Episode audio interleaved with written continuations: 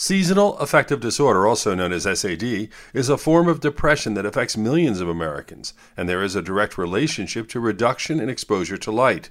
If you find that you have trouble concentrating and feel down for what seems like no apparent reason, this could be a major contributor to the problem. There are several effective treatments, including, yes, light therapy. It is commonly used by physicians and therapists across the country. While we have known about SAD for decades, and I suspect it was recognized for generations, many people suffer in silence. There is no need. Reach out for help.